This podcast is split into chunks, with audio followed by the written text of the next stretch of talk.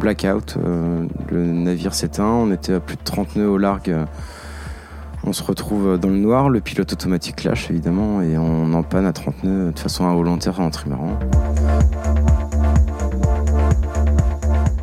Un pont au-dessus dans la cabine et là on, voit qu'il est vraiment inconscient, on vérifie, il est en arrêt cardiaque. Euh, du coup on a mis en place euh, bah, toutes les procédures et, on arrive à ce dont on parlait tout à l'heure, c'est le côté reptilien. Mieux vaut être à terre et regretter de ne pas être en mer que l'inverse. Vous avez remarqué, en mer, certaines situations peuvent rapidement devenir très très compliquées si on cumule les facteurs de risque, comme les pannes, la météo ou encore un équipage sans aucune expérience. Je m'appelle Étienne, bienvenue sur Canal 16, le podcast où on partage vos galères en mer pour permettre à chacun de bénéficier de l'expérience des autres.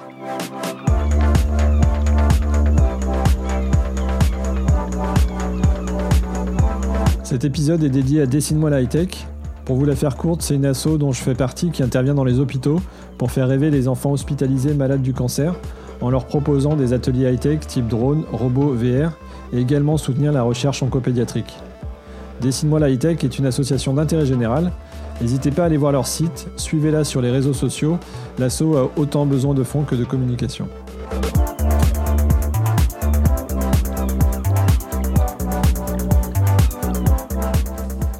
Alors si j'ai bien fait mes devoirs, j'ai compris qu'en plus d'être un marin accompli, préparant cette émission, hein, tu me disais que tu avais fait de la course au large, du routage, que tu bossais dans, tout ce qui était offshore, que tu étais également Unlimited Master. Donc voilà, en plus d'être un marin accompli, euh, tu me disais que tu t'es investi corps et âme dans l'entreprise qui s'appelle Grand Sail, qui est devenue entre autres armateur d'un cargo moderne unique au monde, euh, et d'ailleurs que tu as en partie conçu.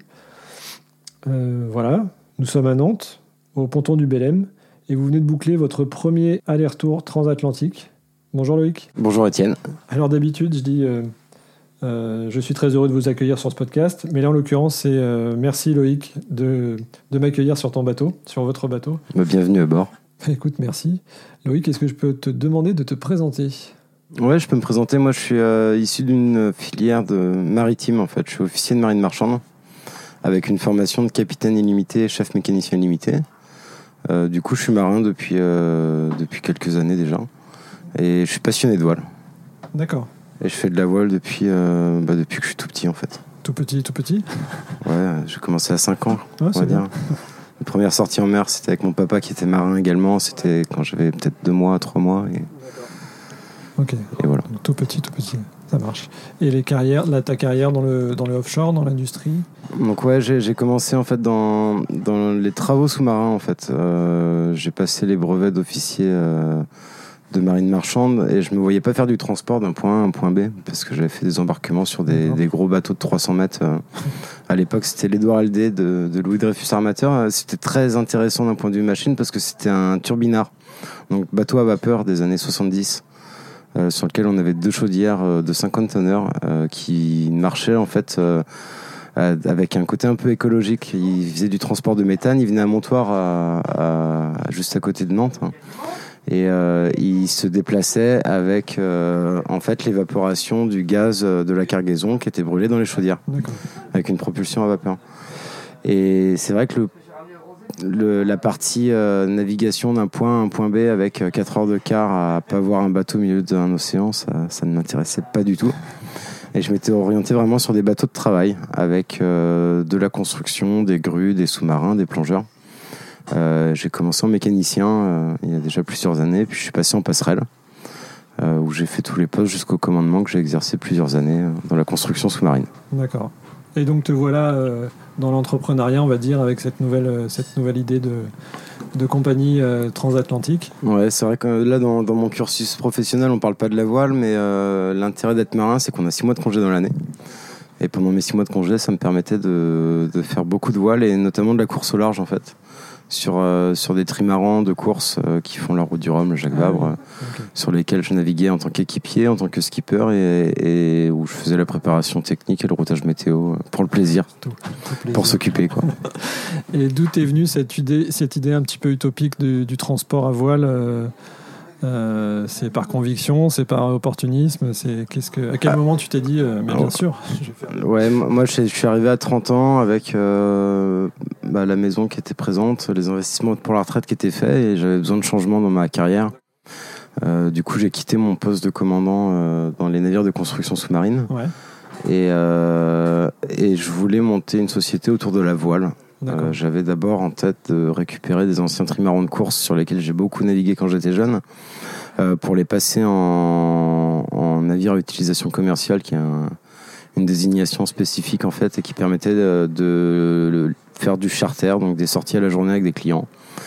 Euh, et j'ai atterri dans, dans, ce transport à la voile un matin en prenant mon café. J'ai mon épouse qui est un petit peu gourmande, elle avait acheté du chocolat et euh, en prenant mon café, je suis tombé sur cette tablette au, dos duquel il y avait une explication du projet maritime de Grand Sail. Euh, que j'ai trouvé assez, assez rigolote et du coup euh, je la trouvais assez folle pour me sentir obligé de les contacter. je les ai contactés assez rapidement et, et en leur proposant mes services de façon à pouvoir les aider à, à accomplir en fait euh, leur objectif qui était de mettre en exploitation un navire de charge à voile.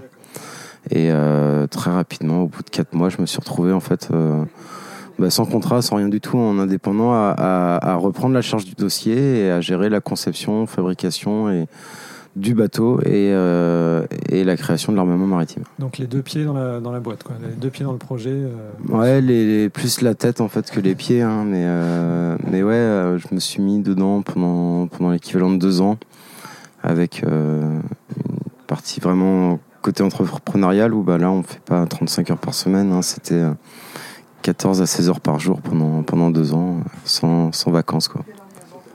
Et euh, en regardant un petit peu les vidéos, j'ai vu que tu avais euh, aussi par ton passé une grosse culture euh, sécurité.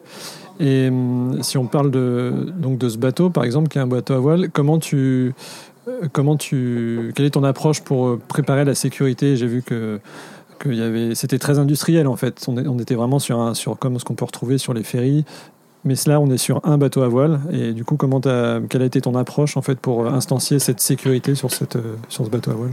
Alors, l'approche de la sécurité, elle est très très simple en fait. Euh, l'objectif, c'est, d'être en permanence euh, à, mettre en œuvre des choses qu'on connaît.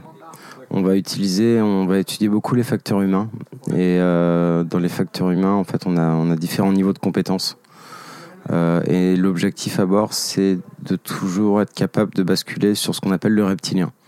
Le reptilien, en fait, c'est les réflexes qui sont acquis. Euh, et pour acquérir des réflexes dans les situations de crise, euh, bah, il n'y a pas de deux solutions, il n'y en a qu'une seule. Hein.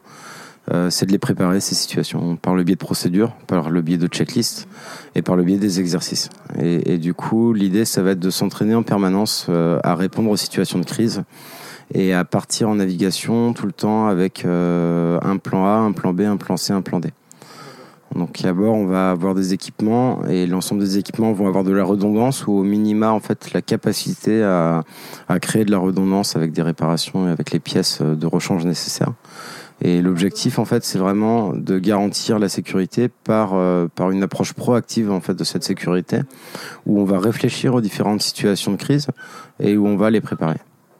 Donc tu parlais de la proactivité, de tout ce qui était euh, préparé. Donc on a, on a en fait à bord euh, des, des procédures opérationnelles pour faire face à tous les événements qu'on peut avoir à bord, qui vont commencer par les événements classiques, c'est-à-dire incendie, assèchement, envahissement, le bateau qui coule, euh, mmh. et après on va partir sur des choses un peu plus spécifiques avec des ruptures de gréement, des, mmh. des problèmes dans la manœuvre. D'accord. Et ces histoires de checklist, de prévoir des scénarios, de faire des exercices, si on le ramène euh, aux plaisanciers par exemple qui nous écoutent, quel serait ton conseil autour de, ça, le minimum Tu vois, est-ce que on va pas demander à un équipage, un jeune équipage, de faire un exercice euh, toutes les 6 heures? Quel serait le, conseil de base euh? bah, Il y, a beaucoup de choses à pouvoir mettre en œuvre, mais typiquement situation de crise, celles que vont rencontrer les plaisanciers, ça va être des problèmes techniques. Euh, le problème technique, euh, avoir les pièces de rechange pour un moteur inboard et les compétences pour le réparer, c'est pas forcément donné. Mais enregistrer dans son téléphone portable le numéro du cross de façon à, pouvoir appeler de façon très rapide, efficace et sans avoir à se poser de questions euh, de quel est le numéro qu'il faut composer. Euh, bah, c'est tout bête, mais euh, ça prend euh, allez, 30 secondes de mettre euh, les numéros d'urgence dans le téléphone portable. Et le jour où on en a besoin, on n'a pas besoin de les chercher. Alors qu'à l'inverse, quand tu es dans le jeu, retrouver ce numéro-là, c'est c'est quasi impossible. C'est quasi impossible. Et puis on va composer un numéro qui sera pas le bon et, et on va paniquer. Et, et de fil en aiguille, on va perdre du temps. D'accord. Ok. Si tout à l'heure tu parlais de, de facteurs humains, euh, justement, quand on parle d'équipage, au-delà de ces, ces procédures, euh, à quel niveau tu places le facteur humain? C'est-à-dire, euh, tu, tu pars du principe que tout le monde a bascule en cerveau reptilien, du coup? Non, je pars du principe que dans l'approche de la sécurité sur un navire, on sera jamais en capacité de retirer le facteur humain. Il y aura des erreurs humaines et l'erreur humaine, elle est humaine, elle est normale. Et euh, l'objectif, c'est justement de mettre en amont de, ces erreurs et de qui, arriveront de toute façon euh, des moyens de contrôle et des moyens de, les gérer. Euh, on va prendre un exemple très simple, hein, c'est navigation en hiver en Atlantique Nord. Normalement, les gens sont attachés, et peuvent pas tomber à l'eau, de façon à garantir en fait que si ça arrive et, ça peut arriver parce que quelqu'un s'est mal attaché ou, ou autre tombe à la mer, on a mis en place à bord des moyens qui vont permettre de le récupérer et de garantir qu'on le récupérera en vie. Donc quand on va naviguer euh, dans des eaux froides en hiver, on aura des euh, tenues de travail euh, d'une marque qui s'appelle K-Suite. Euh, je, me permets de la, noter en fait parce que c'est vrai que euh, c'est des tenues qui vont coûter beaucoup moins cher que les tenues de voile classiques. Euh, c'est des bleus de travail euh, qui sont vendus en France. hein. Ça coûte dans les 250 euros la tenue. Euh, ce qui est beaucoup moins cher que- qu'une salopette et, et une veste de car euh, classique. Et l'intérêt de ces tenues-là, c'est qu'on va pouvoir tenir une heure dans l'eau à 5 degrés. Donc euh, si on tombe à l'eau avec cette tenue, on est capable de, de résister euh, au choc thermique. le. TPS et... Non, c'est une, combinaison quand même de sécurité ou Euh, non, c'est pas du tout une combinaison de sécurité, hein, c'est vraiment un bleu de travail, mais qui permet de tenir assez longtemps. Moi, j'ai découvert ça quand je travaillais dans l'éolien offshore en mer Baltique. Et euh, on peut aller dans la neige ou dans la glace avec ça, on, on tient très bien. C'est pour autant respirant. Mais si on tombe à la mer, euh, bah, on est certain que l'équipier qui est tombé à l'eau, s'il a son gilet de sauvetage, on pourra le récupérer. On rajoute des balises AIS euh, qui permettent de, de les positionner. Donc je sais que tous ceux qui nous écoutent n'ont pas forcément des balises euh, et pas forcément l'AIS non plus à bord. Mais c'est vrai que nous, quand on navigue de nuit, Mm. bah, c'est facile pour pouvoir positionner. Et après, on a rajouté un autre système de sécurité qui est habituellement utilisé sur les trimarans de course, qu'on appelle l'Upside Up, qui est fait par une petite société euh, lorientaise.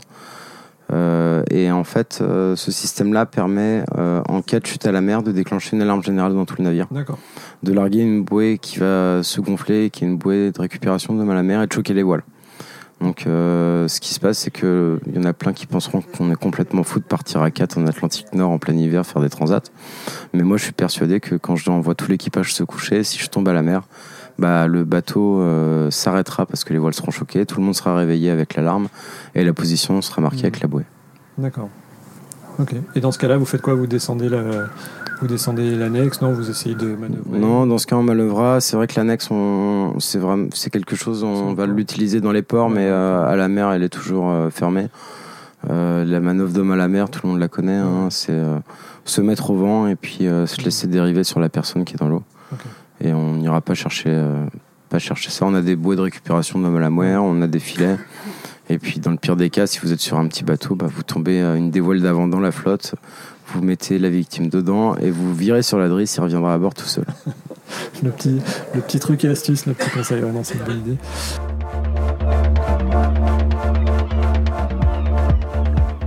En préparant cette émission, tu me disais que tu avais eu plusieurs anecdotes, hein, qu'on pourrait en parler toute la nuit. En tous les cas, tu en as sélectionné une par, euh, par carrière, on va dire. Notamment euh, le moment où tu étais, euh, on va dire, plutôt coureur au large. Ouais, passer plutôt voile, il y a une navigation qui m'avait vraiment marqué. C'était un- une petite route entre Saint-Malo et Douarnenez. Ça peut paraître très bête, mais, mais voilà, je vais expliquer un peu ce qui s'était passé. Donc, on, avait appareillé à deux de Saint-Malo sur un multi 50, Ouais. euh, qui est euh, l'ancien prince de Bretagne euh, de Lionel de Montchoix, qui appartient à Gilles Lamiré. J'étais avec lui, on était parti pour aller faire une régate à Douarnenez. C'était un soir, il devait être 18h. On part et on fait un route vers le sud de l'Angleterre. On arrive à Plymouth, allez, 4 heures après. À plus, de, à plus de 20 nœuds, ça, ça marche. hein. En train de faire le calcul, mais oui. Et, euh, là, on commence à avoir du vent qui n'était pas forcément prévu sur les fichiers météo. On réduit la voile, on prend des riz, on sort la trinquette et euh, on commence à partir à 25 nœuds en plein mois de février. euh, en route vers Ouessant, où on avait peut-être 6 heures de navigation maximum pour y aller. Et bah, Gilles va se coucher, moi je prends le car et j'étais devant l'ordinateur en fait. On allait cro- croiser le rail de Ouessant. Euh, Il y avait une quarantaine de bateaux qui étaient en route de collision et qui montaient. Et j'étais en train de chercher un trou pour pouvoir se faufiler à 25 nœuds entre, entre les cargos. Et là, on avait perdu l'énergie, donc euh, blackout. euh, le navire s'éteint, on était à plus de 30 nœuds au largue. euh, on se retrouve dans le noir, le pilote automatique lâche évidemment, et on en panne à 30 nœuds de façon involontaire en trimaran. Là, je, me retrouve à sortir en fait dehors en criant moteur, moteur, ce qui révèle Gilles et qui lui permet de démarrer le moteur. Et on a l'écran en fait de positionnement qui, qui a flashé. Donc on n'avait plus d'écran de navigation euh, et on était face au rail et euh, 4 mètres de houle, euh, petit 25 nœuds établi. On est Bon. bien. On se retrouve à la barre. Et, euh, et là, en fait, euh, bah, on est accroché avec notre harnais dans le fond du, de la barre. Et c'est pas des paquets de mer qu'on prend, c'est carrément des bennes de flotte. hein. Ouais. On se rend compte que bah, toutes les tenues, euh, même si elles sont neuves hein, de, de navigation, elles sont pas étanches. Donc, euh, Ouais. On est en plein mois de février, on commence par se pisser dessus pour se réchauffer. Ça réchauffe 30 secondes et de toute façon, après, on est aussi mouillé qu'avant, donc euh, ça change pas grand chose. Et, euh, et puis, euh, heureusement, en fait, on avait un, système de positionnement double qui était un tout petit GPS portable qui nous permettait du coup de, gérer le cap.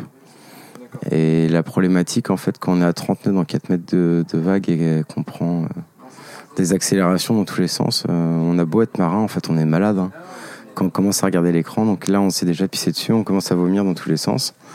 Euh, quand on vomit, hein, c'est un peu comme la peur, c'est très contagieux, du coup, l'autre aussi. Et, et c'est vrai que ça, c'est des moments de navigation à la voile où on se demande, mais qu'est-ce qu'on fout là, quoi et où on se pose la question parce que bah, on a froid, on a vomi, on est trempé.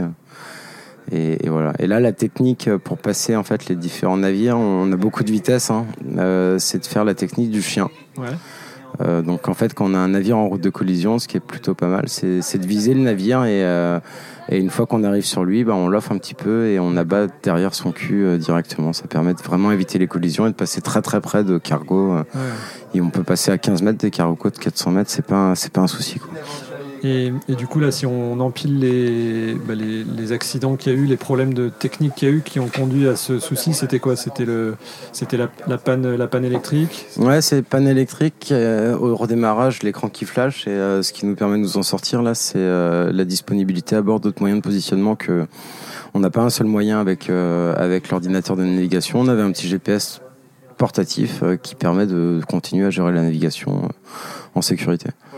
Après le, le, le froid et puis euh, et puis euh, tout ce qui est folklorique à côté, euh, bon on n'y coupe pas, hein, c'est la mer et, et on a beau avoir n'importe quelle tenue, à moins de passer dans des combinaisons étanches.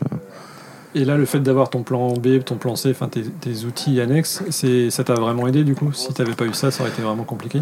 Bah, sans ça, en fait, de nuit, euh, on n'est pas capable de, de savoir d'où vient le vent sur des bateaux qui marchent à 30 nœuds. On on n'a pas, on n'a pas euh, la possibilité de vraiment le voir.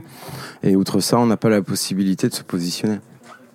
Donc quand on déboule à 30 nœuds face à des bateaux et, euh, et qu'à 10 degrés près, euh, on est au large des 100 à 100 000 ou alors on est euh, sur les abers, euh, si on n'a pas un système de positionnement qui nous permet de tenir un cap, euh, c'est c'est- c'est le genre de situation dont on ne sort pas.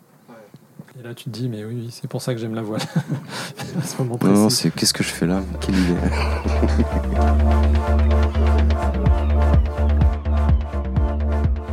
Après, euh, donc ça c'était le côté voile. Le côté marine marchande, une des expériences qui m'a le plus euh, marqué, bah, c'est la perte d'un membre de l'équipage. Euh, c'était arrivé au Ghana, on était au mouillage au large de Takoradi, qui est un petit port dans le Ghana. Puis la journée de travail s'était passée normalement, on était en attente d'un contrat.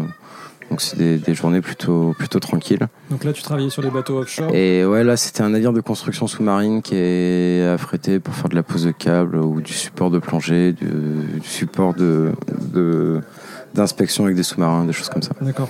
Donc neuf personnes à bord, euh, bateau plutôt, plutôt calme. Et euh, il y a le cuisinier. Moi, j'étais en passerelle avec le second sur les coups de 20 heures. On avait mangé. Et le cuisinier monte en passerelle en me disant que le Bosco allait pas bien. Hmm. Donc là, on descend. Euh, je demande au second de prendre le défibrillateur. Euh, on arrive dans la cabine du, maître d'équipage hein, du Bosco. Et là, il avait présenté en fait euh, une forte douleur euh, au crâne avec une hémiplégie sur le côté gauche.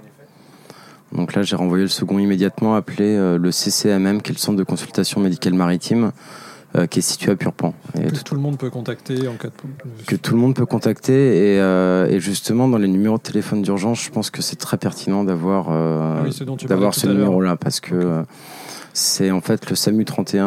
euh, on- quand on appelle, on tombe sur le SAMU à, à l'entrée de Toulouse. On explique qu'on est sur un navire et on est basculé sur des médecins, qui sont les médecins qui ont formé les officiers de marine marchande en fait au- sur la partie médicale et qui sont habitués à savoir ce dont, enfin ce qu'on peut avoir sur un bateau. Et quand on va les appeler, ils vont organiser effectivement la prise en charge médicale avec des conseils sur la prise en charge. Ils vont également organiser toute la partie euh, gestion euh, annexe. Donc, ils vont contacter le Cross Greené pour la France, euh, qui lui va prendre contact avec les hôpitaux en local de façon à pouvoir organiser la prise en charge la plus rapide et efficace possible et pouvoir déployer les moyens. Euh, du coup, on se retrouve dans, la cabine du Bosco. Euh, le second monte. Là, je demande euh, au matelot qui était dans la coursive de sortir le brancard et au cuisinier d'aller réveiller tout l'équipage. Le maître d'équipage tombe en, en inconscient et on le brancarde. On arrive un pont au-dessus dans la cabine et là, on, on voit qu'il est vraiment inconscient. On vérifie, il est en arrêt cardiaque. Euh, et du coup, on a mis en place euh, bah, toutes les procédures et, on arrive à ce dont on parlait tout à l'heure, c'est le côté reptilien. Ça, c'est des choses qu'on avait beaucoup travaillé à bord et à aucun moment, en fait, dans, la procédure, on s'est posé de questions. Et on a simplement appliqué euh, ce qu'on faisait en exercice. On l'a mis sous oxygène, on a fait les injections, on a, commencé le massage cardiaque et on est tombé en communication avec le médecin. Euh, mon second était en passerelle, il voyait pas ce qui se passait, il me demande nous on est où? Et là je réponds au troisième cycle de RCP, donc de réanimation cardio-pulmonaire. Ouais, t'as, t'as sorti le terme automatiquement. Et euh, ouais, on n'était pas en réflexion. hein. On avait posé une perfusion, on avait commencé euh, à préparer l'ensemble des injections. On attendait en fait l'autorisation du médecin pour injecter l'adrénaline et, et les autres euh, drogues qui permettent de récupérer le cœur. Et on a, on a massé pendant 45 minutes avant de récupérer un pouls. Et pendant une heure et demie avant de récupérer une respiration. Hmm. Euh, ça a été assez compliqué d'avoir une autorisation d'aller à quai et euh, on est allé à quai. Moi, j'étais resté avec le, le patient du coup euh, à, à continuer le massage cardiaque. Et euh, c'est mon second qui était allé là-bas. C'était un Togolais euh, avec Pepe, euh, c'était son nom. Un très très bon copain et euh, il avait fait une manœuvre où il avait fait très très peur au port parce qu'il a fait un dérapage frein à main à 7 nœuds. Et il était, plus, euh, il était à plus au 7 port. nœuds à 50 mètres du quai quoi. Et euh, ensuite, là, en fait, c'était assez atypique comme sensation parce que le Bosco, il avait 65 ans, euh, d'origine euh, africaine. On- au bout de 25 minutes de massage cardiaque, quand on n'a rien récupéré, qu'on sait qu'il a fait un AVC massif, on se dit si on arrive à le ramener, ça va être catastrophique. On va le renvoyer au village, ça va être un légume et, euh, et il vaut mieux qu'il parte maintenant parce que parce que ça pourrait être dramatique en fait de, réussir à le ramener. Et euh, du coup, moi j'ai laissé après le, commandement au second et euh, je suis parti euh, avec le patient. Et là, c'était c'était folklorique. C'est les histoires de marine marchande qu'on peut entendre. C'est-à-dire qu'on arrive dans l'hôpital, je vois des blouses blanches, je me sens serein, je rappelle le médecin, je rappelle le cross greené, je rappelle la compagnie pour leur dire que tout va bien, qu'il est pris en charge. Et après avoir passé les coups de fil, je vais le voir et je le trouve en PLS sans oxygène sur un lit alors qu'on avait passé plus de 3 heures à essayer de le réanimer. Ah. Euh, je mets de l'oxygène, je reprends les, les constantes vitales et puis euh, je cherche l'agent pour lui demander de m'amener dans un hôpital où il y avait un IRM et, et un centre de réanimation. Et, et j'arrive dans une salle pour demander où est le médecin. Il y avait plusieurs blouses blanches et euh, il y en a un qui se lève et euh, c'est pas une blague mais il avait un, un polo domino pizza et il dit c'est moi le médecin. Voilà, donc on, a fait ensuite 4 heures de piste euh, au Ghana entre Takoradi et Cape Coast, où on était allé à l'hôpital universitaire là-bas, où il a été pris en charge et il est décédé le lendemain matin à 8h30. Voilà, et ça, c'est vraiment le genre de choses qui peuvent, qui peuvent vraiment marquer. Euh, le retour d'expérience, en fait, c'est que en ayant préparé ces situations de crise, euh, on a réussi à le ramener, Euh, même si on a mis 45 minutes et du coup on l'a débarqué vivant. Et si ça, on l'avait pas fait, moi j'aurais passé une petite semaine en prison au fin fond du Ghana qui aurait été assez folklorique. Et, euh, et du coup, on n'a rien à se reprocher parce que bah, il est décédé, euh, il avait euh, de l'hypertension et, Ouais. et des problèmes cardiaques. C'est c'est des choses qui arrivent à tout le monde et puis Ouais. euh, ça manquera pas de m'arriver un jour. mais, euh, mais en tout cas, on, on a la certitude, une sortie de, de cet événement, de se dire qu'on a tout mis en œuvre et tout fait pour pouvoir le, le sauver. Et que si c'est arrivé, c'est que ça devait arriver. Et, euh, et voilà.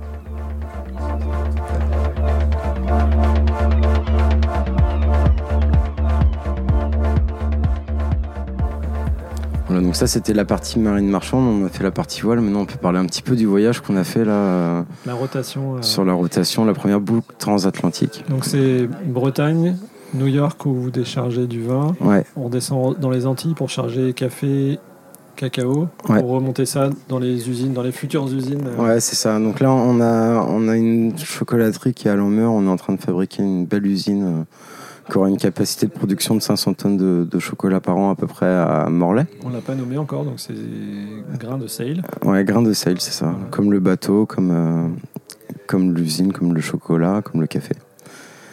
Et euh, on est parti le 18 novembre de Saint-Malo à destination de New York euh, avec euh, 15 000 bouteilles de vin bio. On a pris une route au sud du Gulf Stream, mais relativement au nord, au-dessus du 40e nord. Donc on est descendu dans un anticyclone euh, à peu près jusqu'aux Açores où on a commencé à prendre, euh, à prendre un petit peu de vent et puis après on a pris euh, des dépressions pour monter. Et euh, trois jours avant d'arriver à New York, on arrivait, euh, on a passé le Gulf Stream. D'ailleurs, le passage est assez rigolo parce qu'on a l'eau qui est à 24 degrés et en deux heures, ça passe à 13 degrés. Ouais. On sort du courant, on le voit tout de suite. hein.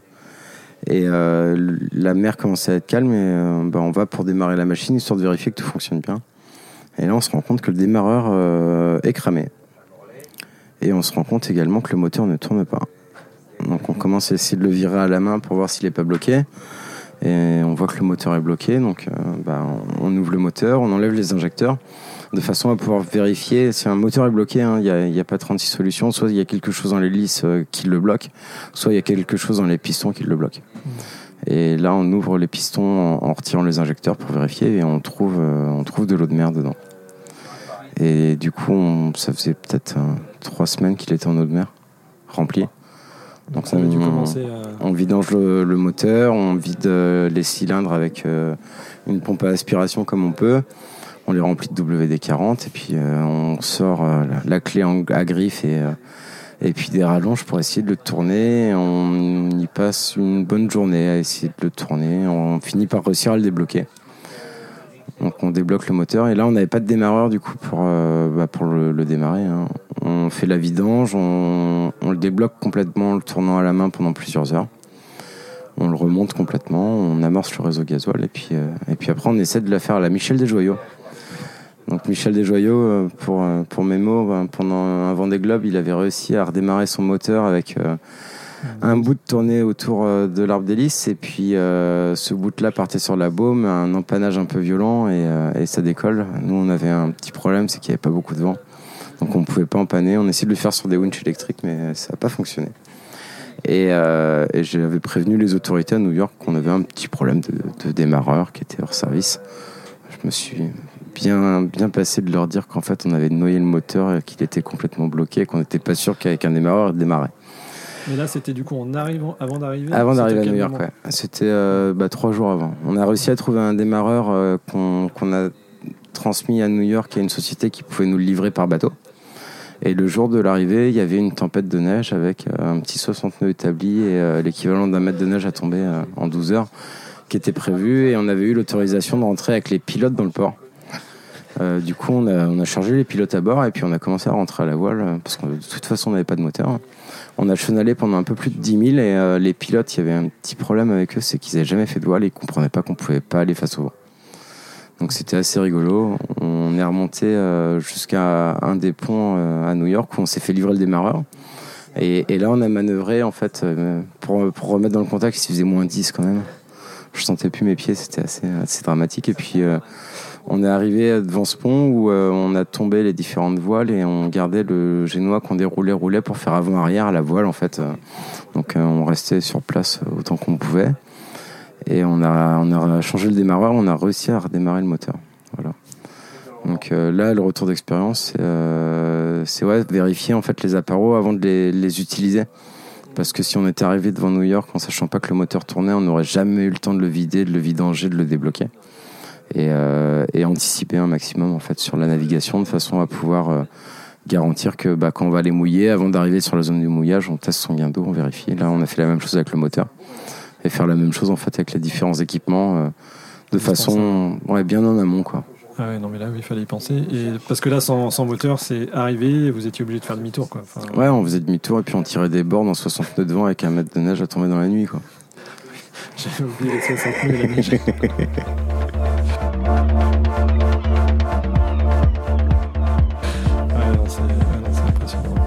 Et tu me disais que tu étais aussi que tu avais fait un peu de, course euh, en, voile, euh, course au large, etc. Est-ce que tu as souvenir d'un de- d'une d'un autre- euh, peut-être quelque chose qui t'est arrivé en régate ou quelque chose qui t'est arrivé peut-être en plaisance peut-être tout simplement? Parce que tu fais là t'es es dans du lourd à chaque fois que ce soit que ce soit en, en pro ou que ce soit bah là ce que ce que vous faites actuellement. Est-ce que tu as des dans tes- et déjà est-ce que tu- tu- toi t'es- toi-même t'es plaisancier quand tu as du temps? Enfin je sais pas si tu arrives à avoir du temps Ouais, ouais, j'ai du temps, je suis plaisancier, effectivement. ouais. Ouais. Là, j'ai un bateau, c'est c'est mon 20e bateau. voilà donc je confirme je coche la case Euh, ouais, bah, il y a tellement d'expériences en fait et tellement de, de choses euh, que c'est compliqué d'en choisir une en particulier. Mais euh, non, non, ça a été euh, ouais, se retrouver avec des petits problèmes, petits problèmes euh, moteurs, choses comme ça. Donc quand on est sur des bateaux à voile, on arrive toujours à gérer. Il y avait, il y avait un coup, c'était rigolo quand même. euh, c'était un retour de, de Jacques Vabre en fait. J'allais chercher un trimaran à Lorient et on le ramenait en double. Et le skipper euh, m'avait dit que tout était bon à bord. En fait, arrivé au large de Ouessant, on n'avait plus de gaz pour manger. Et puis, je dois assurer que les bolinos froids, c'est pas forcément terrible. Hein. Quoique le bolino à Chiparmentier est normalement pas mauvais, mais, euh, mais c'est pas terrible. Et arrivé devant Roscoff, on n'avait plus d'eau, on n'avait plus de gaz. Et il n'y avait plus de vent. Du coup, on va pour démarrer le moteur. Il me dit qu'il y avait du gasoil et, euh, on tombe en panne de moteur. Plus de gasoil. On fait le tour du bateau, on retourne tout. On a trouvé 10 litres qu'on a remis. On a réussi à démarrer le moteur. On l'a, éteint. Et puis on a attendu. Donc là, on avait euh, bah, 10 litres de gasoil. On se disait, on est en train de traverser la baie de Roscoff. euh, si on doit les utiliser, ce sera pour s'écarter au large, en fait, euh, pour pas aller dans les sept îles faire, euh, faire un strike. Et, et puis on n'avait plus d'eau, plus rien du tout. Et la seule chose qui restait, c'était la bouteille de rhum de 5 litres qui était offerte à l'arrivée, à l'arrivée de la Jacques Vabre. Du coup, on a commencé à prendre l'apéro alors qu'on était un peu à la dérive sans vent et, sans courant. Et on avait eu la chance d'avoir un, un vieux gréement qui était passé pas très loin, qui nous voyait euh, voile en pendant et qui nous demandait ce qu'on faisait là. On lui a dit, ben, on est en rate de gasoil, on, on attend que le vent se lève, quoi. Et il nous a dépanné quelques bidons, euh, ce qui nous avait permis, en fait, en partant des sept îles, d'arriver, euh, d'arriver le soir, 5 heures après, à Saint-Malo. Parce que c'est des bateaux qui marchent au vent apparent et en appuyant un petit peu au moteur, on est capable de se créer du vent apparent et de monter à, à 17-18 nœuds. Quoi. ah oui Voilà. Et euh, non, là, c'est pareil, bah, c'est la préparation de la navigation, en fait, vérifier ses équipements et, et anticiper en amont. Euh, parce que quand on n'a pas d'eau, rien à manger et que la seule chose qui reste, c'est une bouteille de rhum, ça permet d'adoucir les mœurs, mais c'est quand même pas terrible. Quoi. donc une petite checklist pour le plaisancier euh, à rechecker à chaque fois ça peut être Ouais, simplement vérifier que, que tout est opérationnel et qu'on a à bord tout ce qu'il faut pour euh, la navigation qui est anticipée. Quoi. J'ai deux dernières questions. Euh, alors, il y en a une qui est un peu générique. Est-ce que tu sois en mer, plaisancier ou. Euh, Enfin voilà, Est-ce que- qu'est-ce que tu crains aujourd'hui avec toute ta. Parce que ça, dépend vraiment de l'expérience de chacun. hein. Mes craintes ne vont certainement pas être les tiennes. Aujourd'hui, tu as beaucoup d'expérience, tu es blindé au niveau sécurité. Qu'est-ce qu'est-ce que tu vas craindre en mer? J'ai pas de crainte en mer en fait. J'ai- peur de, de, rien. Après, la seule chose qu'on peut pas maîtriser, on en a parlé, c'est le facteur humain. Et euh, du coup, la chose que je. Je vais pas le redouter parce que je saurais y faire face, mais euh, la chose que j'apprécie pas, c'est c'est c'est quand on se blesse tout simplement. D'accord. Euh, c'est d'avoir quelqu'un qui, qui se fasse arracher une main, un doigt, un pied ou, ou sur les bateaux où je naviguais avant en construction sous-marine, un câble qui casse et quelqu'un qui se fait couper en deux. Quoi. Euh, donc euh, si je dois redouter quelque chose et, et prier pour pas avoir quelque chose, c'est c'est vraiment les accidents euh, où on a des, des blessés. Voilà, parce que quand on a quelqu'un qui a une jambe cassée ou un péroné cassé ou, euh, ou, des fois des choses plus bêtes. Hein. Euh, typiquement le, le, personnel qui va pas s'hydrater assez, qui va faire des coliques néphrétiques au milieu de l'Atlantique, euh, c'est le genre de choses qu'on peut qu'on peut craindre. Ouais. Donc euh, moi, ce que je vais craindre, en fait, c'est pas les défaillances techniques, parce que peu importe la défaillance technique, on peut s'en sortir. Par contre, c'est les défaillances humaines où où il y a voilà, il y a certains cas où bah, si on fait des coliques néphrétiques, pour ceux qui connaissent pas, hein, c'est un manque d'hydratation et ça crée des, des caillots au niveau de la vessie et, c'est extrêmement douloureux et ça doit être opéré de façon rapide. Mmh. Ou quelqu'un qui va trop forcer, qui va se faire euh, une hernie ombilicale qui, qui va s'obstruer, ou là on a 8 heures pour opérer. Euh, voilà, ça c'est le genre de choses. Euh, se retrouver à opérer à bord, euh, on saurait le faire, on pourrait le faire, mais c'est vraiment le dernier recours et, et, des choses qu'on n'aime pas du tout. Quoi. Et pour finir sur une note positive quand même, euh, du coup tu navigues, euh, enfin tu as un, rapport particulier avec la mer, hein, c'est un peu toute ta vie j'ai l'impression. Quel est ton meilleur souvenir aujourd'hui là quand tu parles de la mer? Enfin là tu t'évoquais tout à l'heure les galères, mais euh, à l'inverse quel est aujourd'hui ton meilleur souvenir en mer? Quand tu, Si tu devais vendre la mer à quelqu'un et tu vois quelqu'un qui est flippé d'aller en mer, aujourd'hui quand tu dis non mais faut aller en mer c'est génial, qu'est-ce qui te vient en tête aujourd'hui de ton meilleur souvenir en mer?